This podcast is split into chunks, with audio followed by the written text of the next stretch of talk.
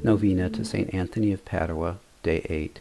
O holy St. Anthony, you have shown yourself so powerful in your intercession, so tender and so compassionate towards those who honor you and invoke you in suffering and distress.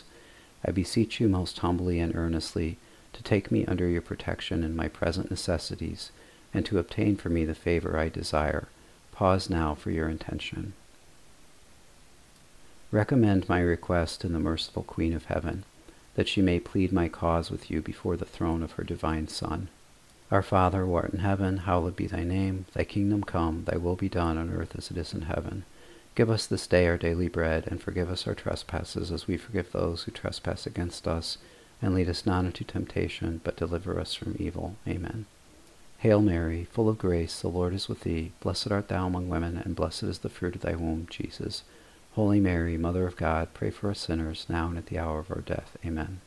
Glory be to the Father, and to the Son, and to the Holy Spirit, as it was in the beginning, is now, and ever shall be, world without end. Amen. Saint Anthony, pray for us.